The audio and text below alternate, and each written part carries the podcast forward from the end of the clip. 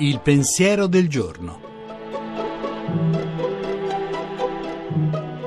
In studio Luca Diotallevi, professore di sociologia dell'Università di Roma 3. In questi ultimi giorni i media ci hanno informato ancora una volta di persone normali che commettono crimini attirate dal desiderio di osservare una persona che muore. Abbiamo saputo di persone che commettono omicidi in serie senza che a motivare questi atti criminali e terribili siano razionali motivi di interesse. Quasi ogni giorno sappiamo di persone che per uccidere accettano di uccidersi. Condannare questi atti si deve, ma non basta. Il turbamento che provocano resta. Siamo turbati perché quegli atti risvegliano in noi un sentimento cui non vogliamo dare ascolto.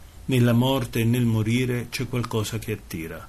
Come nel buio nel silenzio, se ne può essere intimoriti o incuriositi, ma non si può dire che risulti indifferente.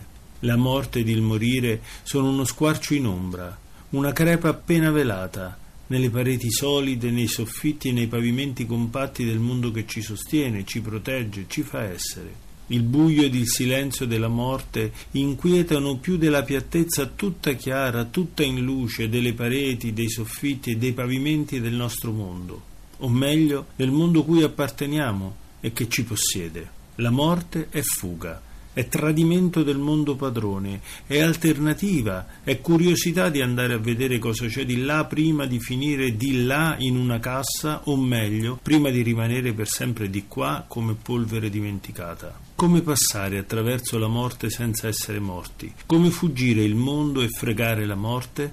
La Pasqua risuona come una sfida. L'amore sfugge al mondo e frega la morte.